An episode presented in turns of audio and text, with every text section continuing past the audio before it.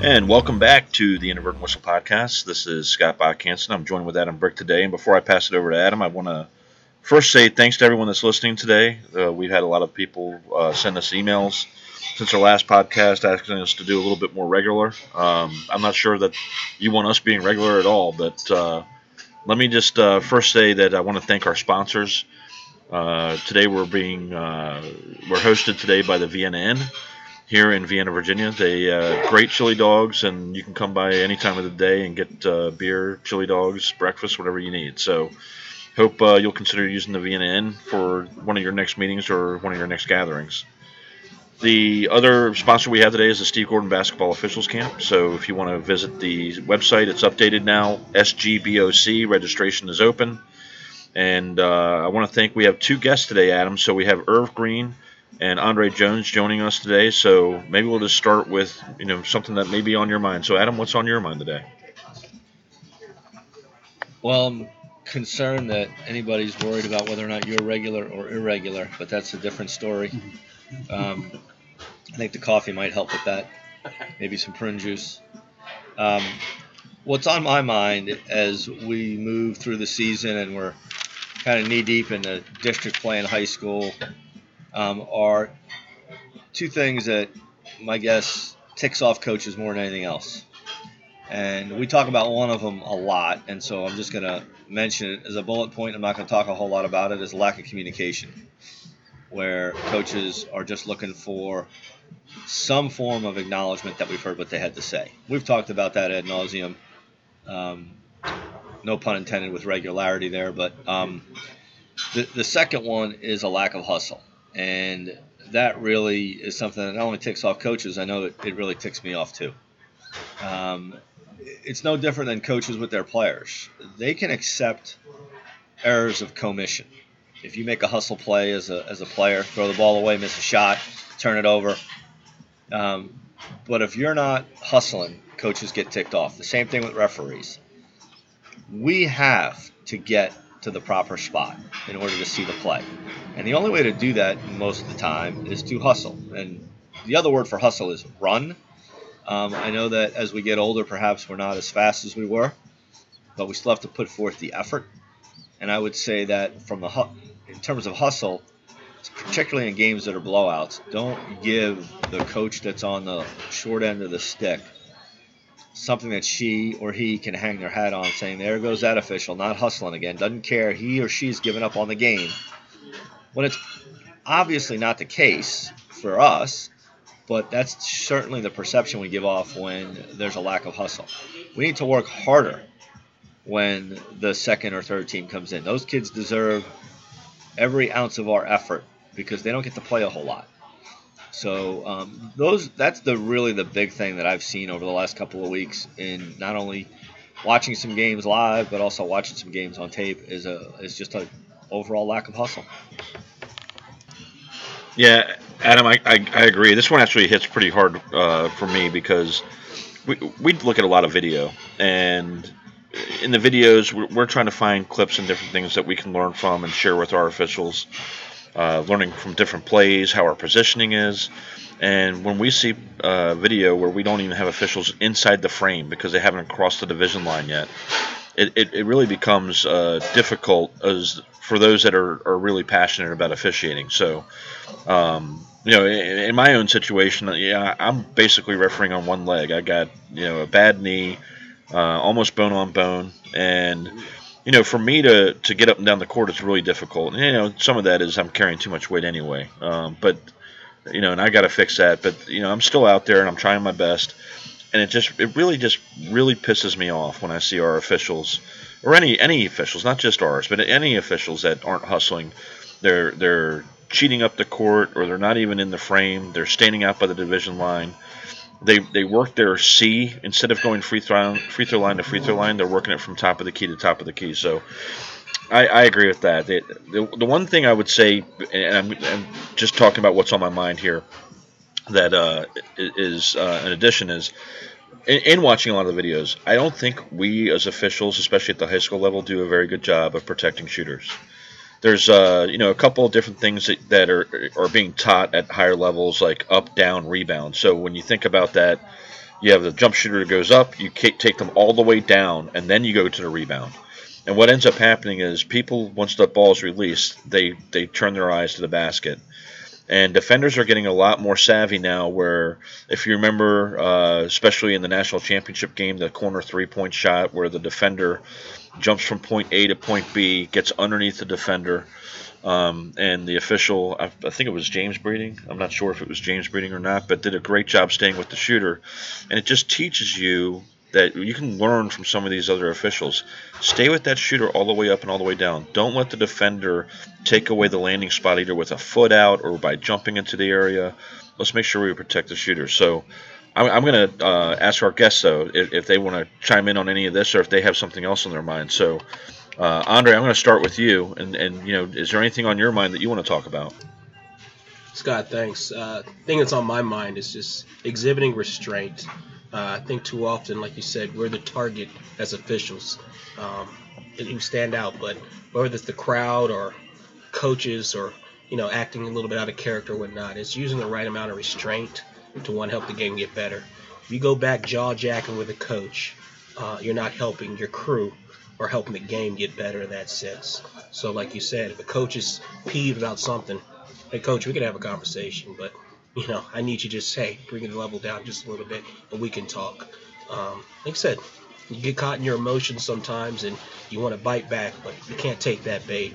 And opposite of that, we can't be setting traps for coaches or players to act out of character in a sense. So, you know, using the right amount of restraint to stop, think, have a cool head, and be collective with what you're trying to say and what you're trying to articulate is very, very important.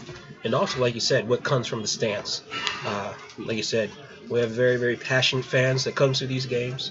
We have some people who are probably not of the most well spoken, and some of the comments they make that are directed at us can be personal and it can cut hard.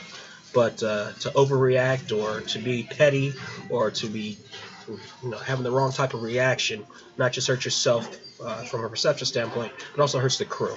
So having the right amount of restraint to utilize game management if need be, like I said, it's going to help the game get better in a sense. Andre, yeah, that's that's a very good comment, and you know, a lot of our officials can learn from each other as well, and you can learn from just watching how other officials manage the relationships with coaches. And it's not just the head coaches; it's assistant coaches as well. And the, the, years past, we were always talking about stay away from the assistants, stay away from the assistants. If they stand up while the clock is running, you know, you need to warn them, you need to give them a technical foul, and, and a lot of times, as I've gotten older and more wise, I've found that I've been able to learn how to use my assistant coaches, uh, you know, in, in, a different degree. So I, I would say to our officials, go out and, and watch somebody um, like Adam, or, or watch somebody else and see what they do right and what they do wrong, and filter it in and out, and you'll you'll really uh, enjoy it, and, and, you'll be able to take from that as well. So um, I appreciate Andre ch- chiming in, and uh, I, am going to jump straight ahead over to um, we have some friends that do a podcast over at the Nova Hoopscast. So uh, Brian and Kevin do a uh, great hoopcast here in the uh, Northern Virginia area, talking about the different boys' high school teams in the area, and, and, they do a fantastic job. And they mentioned something last week, and they, they talked about specifically officials and our officials and Cardinal, and uh, they really uh, came to our defense, if you will. And and so, Adam, one of the things that they said is, you know, let's stay away from you know going after officials. These these people are doing things that uh, you know they're taking time away from their families. They're human. They're going to make mistakes. And you and I talked about it a long time ago, uh, especially when we started looking at some of the stats that were coming down from the NBA. NBA officials are getting 95 to 97 percent of every time they blow the whistle, they're getting the calls correct. They are professional. They are doing this night in, night out. They look at videos all day. You get down to the college level, it's not uh, as in depth as the NBA, but they're probably you know right around 87 to 90 percent. Some will have a little bit higher on their percentages as far as getting calls right. When you're dealing with high school officials, you're dealing with somebody that is is getting out of the work, jumping in a car, uh, white knuckling it if there's traffic, trying to get to the game on time, uh, probably talking to their spouse, telling them they're going to be late that night. There's a lot of different things that are going on. The amount of calls that a high school official get correct. I think Adam, we were looking at like 82 to 85 percent. So I would say, you know, first of all, to the to the guys at Nova Hoopcast, thank you for sharing that. Um, and we agree with you. We don't think it's necessarily the students or the problems for officials, at, not nor the coaches. You know, we have a, a pretty good relationship with our coaches. We have a really good relationship with with the student athletes, and the students are just trying to get under each other's skin. So there's there's really nothing coming after us. Where we have a, a, an issue is with parents, and I think that's a, an issue that's that's growing more. We're hearing more about it, and you know, we get somebody in the stands that's that's uh, you know ill-equipped to get out there and run up and down the court, but yet they like to scream at us. And and I would say this this one thing to you as a parent, if you're listening, just remember this. You know, we're gonna learn rules. We're gonna look at three different types of rule books: the, the rule book, the case book, the manual. We got to learn all about positioning. We're gonna take the 10 weeks of classes. We're gonna go out on the court. We're gonna wear some really cool polyester pants and a, a striped shirt with a, a tricked out patch on it that says VHSL for us and we're going to go run a 5K. And by the way, we have to make decisions in a split second and get them right. And we'd have to try to get them right 85% of the time or higher. Um, and, and for the fans that sit in the stands, they want us to be at 100% and only get better from there. So I want to say, you know, if if you're interested, we'd love to have you come out to the class. We'd, we'd love to we'd love to have you join us. But put yourselves in our shoes and, and understand what we go through we have a lot of officials that are very dedicated to what they do. Um, they take a lot of pride in it. They want to do things the right way. They don't care who wins and loses. Uh, we had an official last week. He buried his father on Saturday and worked a game on Monday, and I think that just talks about the commitment of some of our officials. And I and I hope that that uh, you know will will hopefully paint a picture for some people that understand that you know hey we're human, we're going through things too. We have kids that are going through SATs in college and kids that are dealing with emotional issues and, and get sick and everything else. So, um, you know, I, I appreciate uh, the guys at Nova Hoopcast, uh, you know, sharing that information, and hopefully that paints a little bit more of the picture. So, Adam, you got any thoughts on this? Yeah, I actually kind of want to piggyback on what Andre talked about a little bit earlier because I'm going to guess that amongst our, you know, dozens and dozens of listeners that there aren't many parents listening to this. So I want to talk to the officials. Um, Scott talked about how there are days where it's tough getting to games, right? You've had a tough day at the office, something with your kids, whatever it might be. You're in traffic, and if you're if you're living a place like we do around here, um, there's no such thing as rush hour. It's rush day. Um, that you've got to figure out a way as a referee, whether you're refereeing a rec game, a freshman game, a JV game, a varsity game, it doesn't matter. How to check that baggage at the door. Um, I look at refereeing a basketball game kind of as my oasis away from the day. And you've got to get yourself mentally prepared on your way to a game. That could be listening to music. That could be some people listen to, um, you know, books on tape, whatever it might be. Um, but but get yourself mentally and psychologically prepared to go out on the court and to leave everything else behind. Because for those kids, whatever the game is, it's it's the only game they're playing that night. And so I always look at it. Whatever game I've got, um, it must be the big game of the night because I'm on it. If, if I wasn't on it, it wouldn't be the big game, right? You got to have that kind of ego to survive uh, this game. Um, one, it's interesting. One of the national statistics that I've seen um, in regard to new officials is that when a when a new official starts, particularly in recreation, and maybe he or she is a teenager starting out refereeing recreational, could be basketball, soccer, doesn't matter. They last an average about of a year because they can't take the abuse that they're getting from parent fans. Um, and an adult who starts officiating lasts an average of about three years. And so, while some would say we have we just don't have enough available officials. I would argue that we just don't have enough officials because people are leaving the sport. Um, and so I think again it comes back to the ideas of compassion and empathy. Um, and then we have to exhibit the same things when we deal with coaches. And Andre was talking about that earlier. Their strength. Put your put yourself in the coach's shoes, because let me tell you, they deal with parents way more than we have to deal with parents. And I don't know how they do what they do. Hmm. Adam, that that's a dynamite point, and I, I think it would be really good since we have Irv here. Uh, Irv coached for how many years at South Lakes? 20? 20 years of, of high school coaching before he became an official, so he understands the other side of the fence. And a lot of times, we as officials don't know. You know, when we leave, when we go home, you know, we leave that game, we're done with it, we're on to the next one. Uh, you know, but coaches, they have to deal with, you know, parents, you know, little Jimmy didn't get enough playing time. Why isn't Billy getting the ball? And so I think it'd be good to get perspe- uh, perspective from Irv from a coach's standpoint and how that transitioned to him to uh, doing it from a uh, an officiating standpoint. Thanks, Scott.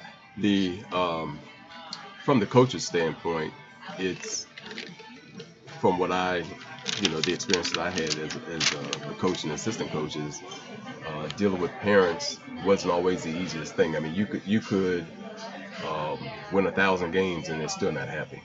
Um, coming down to you know playing time for Johnny and why didn't you know my my kid play more than another kid and it was always what we try to get the parents to understand is let's look at your child and just your child alone and and not try to compare because there, there are differences between you know the players on the teams and that's why some play more than than others.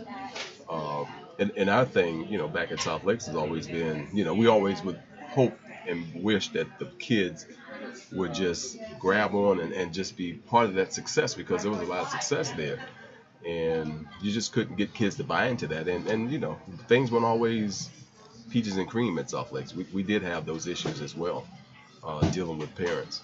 Um, you know, we had a parent come in one time met with us and wanted the offense to run strictly through their kid, and that's not the way that we, you know, did things there. We wanted the kids to play together as a team. Um, now, now, yeah, breaking down film. I mean, there's a lot of stuff that goes into to coaching. It's not just rolling out the ball or showing up on game day um, and, and coaching. Now, on the flip side, before getting into officiating, we thought that all the officials did was just show up and blew the whistle, and that was it. Um, but now being an official, I see that it's more than just showing up and calling the game. I mean, there's there's a lot more to it. I mean, you gotta, you know, work your craft and and, and want to have that passion to be a good official. Um, can't just show up and, and on game day and just make that be your your end all be all. I mean, there's more to it than just the season. I mean, out of season, there's things that you have to do to become a better uh, official.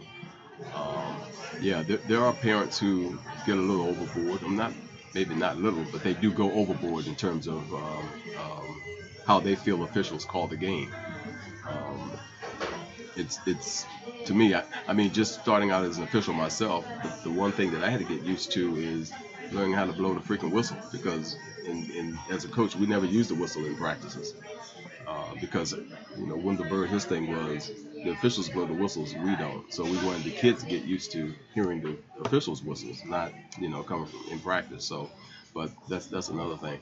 But um, being an official, it takes a whole lot. You can't just be an in-season official. You have to be. Maybe that's something I should talk about. You know, being on my mind. But in season is not enough, in my opinion. I mean, there there are guys who have been doing it a long time. I get that.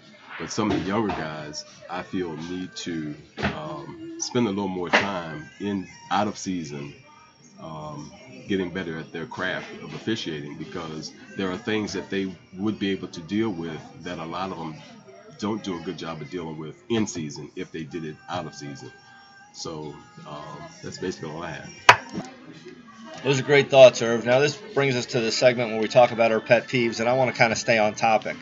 Um, and my pet peeve for, for this one is parents um, acting up in the stands. And first, let me preface that by saying I think we're really talking about a small percentage of the people, of the, of the parents, but they're the ones we focus most of the time on because it's their behavior that, that draws attention to them. Um, I would encourage folks to go um, look at a USA Hockey national advertisement that they put out. If you, you can get it on, I, just, I saw it on iSpotTV.com, uh, and it's called "Relax, It's Just a Game." And the video shows a dad at the window of the school while a kid's taking a test, yelling at the kid, about taking the test. There's the pencil, there's the paper, do this, do that. And then it transitions into the dad behind the glass at a hockey game yelling at the kid about what he needs to do with the puck and get up the ice and do this and do that. Um, and as a parent myself who has kids that play multiple sports, it's important for us as parents to just support our kids. The kids just want us to know that, or just want to know that we're there. We enjoy watching them play, right? It's the old saying that the only thing you're supposed to talk to your kid about after a game is to say, I love to watch you play. It's not time to critique them. That's the coach's job, right? Um, and, and, so my pet peeve with parents is are those that sit in the stands, and I don't do that to their kids. I, I have a hard time when I when I hear parents yelling at their kids or other people's kids. I quite honestly couldn't care less when they yell at me. I'm, I'm old. I'm deaf. Um, it doesn't bother me anymore. But I laugh when I hear parents yelling three seconds when the ball is being shot and rebounded, shot and rebounded, shot and rebounded, and they're yelling three seconds. They don't know the rules. Um, it, it, it's amazing, and, it, and, it's somewhat embarrassing. And I think they embarrass their own children uh, at times. So, you know, the whole notion of some decorum, um, again, compassion, empathy, uh, and just be supportive uh, of your children. There's nothing wrong with passion um, as long as it's directed in the right manner um, and towards a, a, positive environment for the kids, his or her teammates, his or her coaches, and yeah, at the end of the day, us as officials. Um, so that, that that's my pet peeve for the week. So I think Andre's got an excellent pet peeve he wants to share with us today. Um, that's a good point with the parents. Uh, I I tend to laugh. You know, I always look at the guy who's in the second and third row of an empty gym, and it's like all the space is there. You have to be so close to the bench, be able to get your two cents across as a fan. So I, I always find that hysterical. Like you said, like your comments are going to make the difference in how this game's going to be called. Uh, wait, dying out three. Let me stop and change my call because of what he said. Um, but for that, with that, I think, like you said, for us, it's confidence. Uh, you know, I notice this, I see this a lot. We got folks out there who call the game and they give a preliminary almost on every single call. And it's not necessary. It just bothers me. You have an obvious call, it's a, a hand check or something of that nature, and you have to do the preliminary signal right there at the spot. You know, I call those the Ray Charles calls. You know, he, he can get those right. Be confident what you got you know, you don't have to worry about being scrutinized when you're going. Report it, look sound, look strong. Let your mechanics tell the story and go from there. But some people are not as confident, so they feel they have to oversell a call or try and give a preliminary that's really not even needed and kind of devalues how you're going to report or what you're bringing to the table. So that's just a pet peeve of mine. Just be confident what you got. Go report it to the table strongly, crisply, look good, and go from there. Pass that. Thank you, Andre. Uh, what, one of my pet peeves is when team calls timeout, team just scored, and team calls timeout, and the coach looks, asks, "Where's the spot?" We tell them where the spot is, and then, "Can we run the in line? Yes, you can run the in line. They drop this play, then they come out, and we give the signal, you know, and hit the whistle, give it to the kid, and then the kid just stands there. I'm like, okay, is he gonna run? That drives me crazy. For some reason, for me, it drives me crazy. the kid just stands there with the ball, and then next thing you know, six seconds later, we have a five second violation. So um, you, you, like the six second violation, not five second violation. Adam. Dang well better make sure it's six, not 4.9, not 4.8, not 5.1. Six. But that's my pet peeve. Thanks, Irv on on timeouts, my pet peeve on timeouts, since you're talking about it, is when a coach calls a timeout and the referee does find out whether it's a 30 or a full, and the first people the referee thinks he needs to tell are his partners. No, because we don't really care. Well, at least I don't. Where the officials stand during timeouts, you got to tell the other coach what's going on. That's the most important part. Tell the other coach, whether it's a full or a 30, and make sure both coaches, particularly if the ball if it wasn't after a basket, make sure they understand where the ball is being put in play because coaches go into timeouts setting up plays, and when they think it's on the end line, there you go, Mike Preston, end line. and it comes out and we put it on the sideline and that screws up their entire play that they just drew up for the last 30 seconds or a minute. So again, that goes to the whole communication piece. All right, real good. So I'll, end the pet peeve segment with mine is when officials break down video. And what I find is if you're an official and you're on one of these uh, Facebook groups, uh, there are people that are constantly putting out clips of plays. It's a block charge play. And it's a block charge play that could go either way. It's 50 50. And then people are just arguing back and forth and back and forth. And one of the questions I always ask is, well, what happened before this play happened? What happened in the game prior to this? What happened in the first half? You know, did we have other plays that were very similar that we always called block and now we're calling charge? But because we're just clipping this play on its own and singling it out, it makes it right in somebody's mind. So um, the other thing is I, I would try to look at things holistically, understand things from a macro level as opposed to a micro level. What's happening in the game? How are things, you know, going? When I break down video, I don't just break down video to say, well, I got that call right.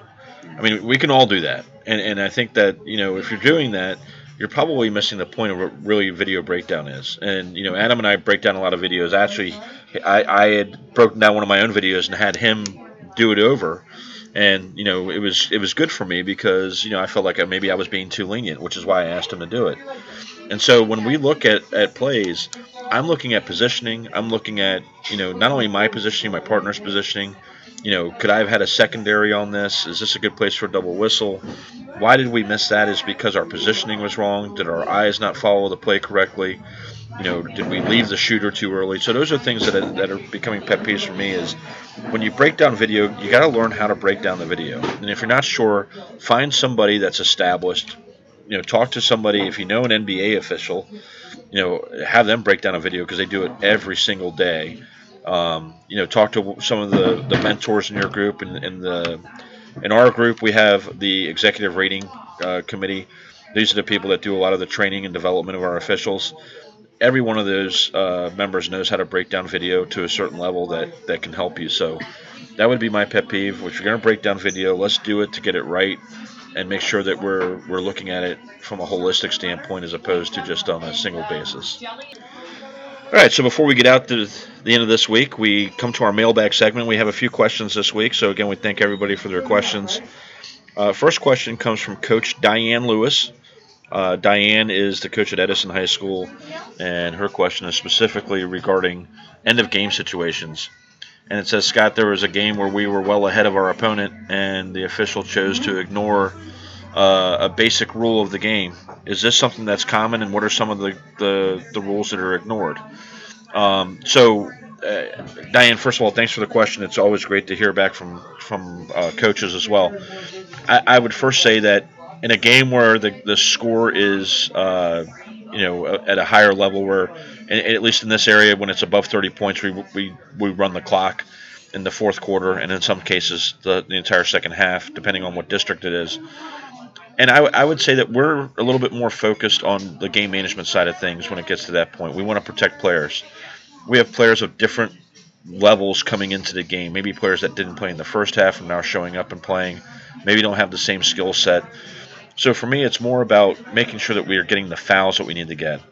A team that's down by 38 points and there's a marginal travel 40 feet from the basket, or there's a three second to be called that's not really having any impact on what's going on in the game.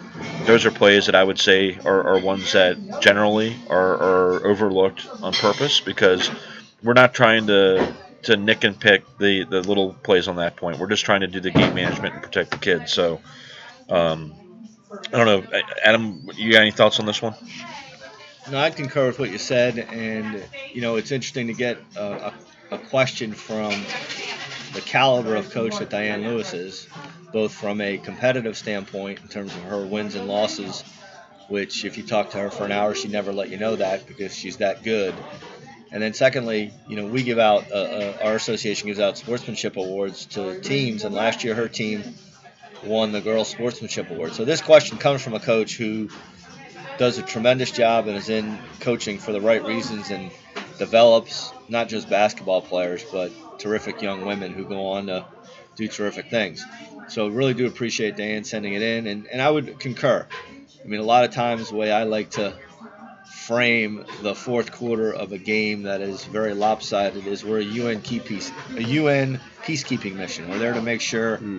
That nobody gets hurt, nobody gets out of line, and so while in most games we're applying advantage, disadvantage, rough play to contact plays, for those of you that are old enough to remember the tower philosophy, um, that's when I begin to apply advantage, disadvantage to violations. Um, to try to make sure that we can just keep the game moving. We can all make our dinner reservations, although I don't go to places that take reservations. Although at the Vienna Inn, you can get a reservation. Just call here and ask for Chris, and she'll get you a reservation. So, Adam, you brought up a good point about Diane and the Sportsmanship Award. Well, one of the things that she said in a private conversation I had with her was it, it, they had a, a book error on one of the other teams, and, and she just wanted to have the knowledge so that she could turn down the technical foul because that's the kind of person she is. She wants to make sure that, that they were showing good sportsmanship, and she felt that the official was uh, just trying to sweep it under the rug. So, anyway, Diane, thanks again for the question. Um, we really appreciate everything that you're doing for the women's game, especially in this area. So, our next question comes from uh, one of our, our uh, regular listeners, Scott Grove. Uh, Scott used to be one of our officials, now lives up in Connecticut, and he asked, and I, I think this is a really good question. So I, I'm going to let you start with this. You know, what do you talk about at halftime? Is the question. So you, come in after the first half. What, are, what do you talk about as a crew? What are some of the things that, that he can add to his portfolio? Actually, my first conversation, or my the first things out of my mouth as a question to the crew is, "How we feeling, guys, gals? How we feeling tonight? Everybody feel like we're on the same page?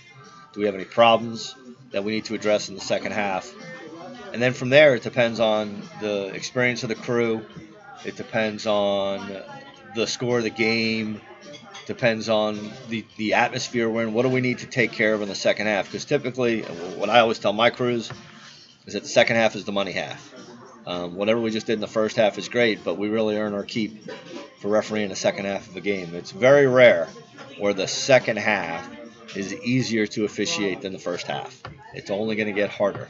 And so our, I talk about concentration level, uh, the consistency, uh, and communication. The, the same thing I talk about in my pregame, um, which for some of you that have worked with me don't think I really have one. But it's again, it's about consistency, concentration, communication, and don't forget to take your common sense with you out to the court.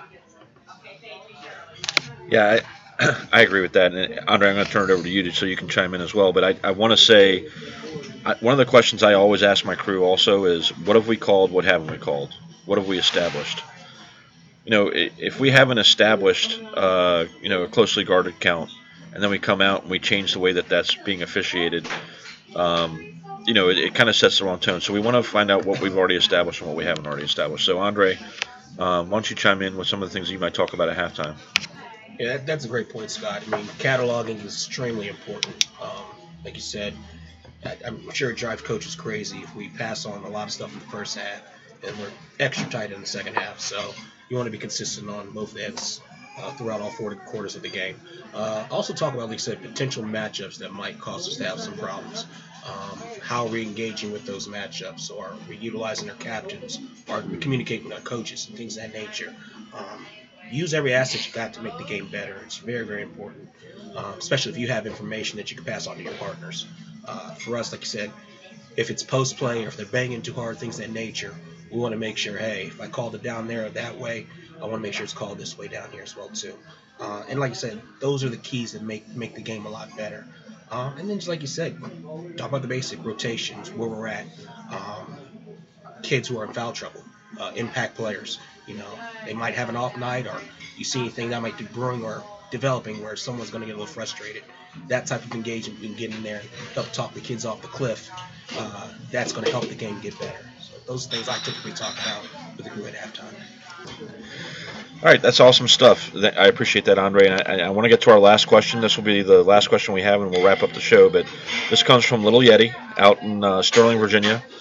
It's a it's a two part question, so uh, hopefully we can just get a, a, a brief answer on this. Um, and I'll start with you, Irv. One is how do you use your captains to help in the game, and number one, and number two is how can you better respond to verbal comments from players that are upset. So, uh, Adam. Well, I would say for Irv, first he's got to actually be at the captain's meeting. Uh, okay, yeah, good one, Adam. That's- Woo. Okay, um, using the captains, it's I, I feel it's, and I've learned over the last couple of years, um, making sure that um, using those captains is, is critical because you can you can go a long way with having those guys or girls be able to um, diffuse a lot of things that, that could happen or, or take place in a game. Um, you know, sometimes because as soon as you go to that captain and, and, and verbalize with them what you want to talk to them about, they're like ready to just jump on whoever their player is that uh, uh, that you that you're speaking to them about.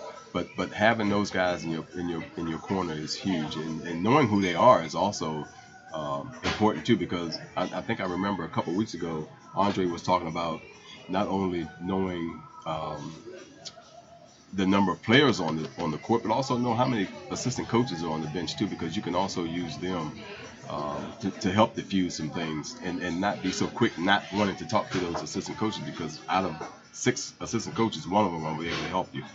But yeah, knowing who those captains are and, and using them to your benefit um, is, is huge. And, and the second part of the question. So, uh, one thing I want to add to the captain's uh, piece is when I meet with the captains, the one thing that I try to do very consistently is remember their names, their first names, because I get a lot more out of a kid when I use his or her first name than when I call them by a number, and they feel like they're a part of our game management crew. I just had a game recently where a player was getting a little out of line, and I said something to him to knock it off, and the captain said, "Hey, thanks for doing my job." I said, "Well, if you would do your job, then I wouldn't have to do it for you." And so he appreciated that. He knew I was joking around, but th- those kids want to help. They're captains for a reason. They didn't just pick them out of a hat. Um, much to the surprise of many fans, they didn't just pick us out of, uh, up from Foot Locker to referee the game that night either. Um, in terms of when a when a kid gets upset, I can I can just I just want to relay a story of a game where I just had where at halftime a kid who could be a, a bit of a problem came up to my partner and, and me and said, "Hey ref, what do I got to get to do? What do I got to do to get to the free throw line?" And I am very confident that the vast majority of officials would say something along the lines of, "You got to get fouled." And so all you're going to do there is inflame the situation. And remember, we're dealing with children. He's a 15, 16 year old kid. We're the adult, and we're supposed to act like the adult. And in this case, I knew the kid's first name because he happened to be one of the captains, so perhaps not maybe the best of choices for a captain. Um, but I leave that to the coach's decision. And I said, and I'm using a fictitious name here, I said, Billy, we'll do a better job of taking a look at that in the second half. And what I did was diffuse the situation. And he went off to the locker room thinking, okay, he heard what I had to say. Probably smart enough to know I ain't to do a dang thing about it, but at least I didn't try to inflame the situation. And so I guess the ultimate point is don't talk at the kids, talk with them. If you treat them like adults and treat them with respect, because that's what we want in return, then it becomes a two way street, right? Um, don't expect respect if you don't put it out there for them. Well, again, I, I want to thank everyone for uh, their questions, and, and I want to really thank our guest today, Andre Jones, Irv Green, for coming in. Our sponsors at the Vienna Inn. Again, if you're looking for a great place to come for a, a beer or a bite to eat, the Vienna Inn, located in downtown Vienna, is a great place to come. And our other sponsor, the Steve Gordon Basketball Officials Camp, it's something that's close to our hearts. We're all part of the, the staff there.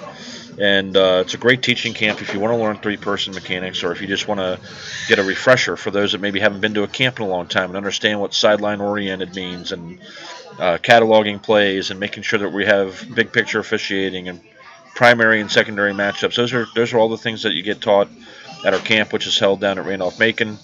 Uh, you can go to sgboc.com and you can register there.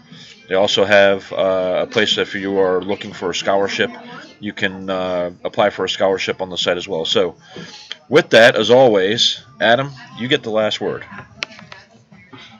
Thank you all for joining us today, and may this be the only inadvertent whistle in your day.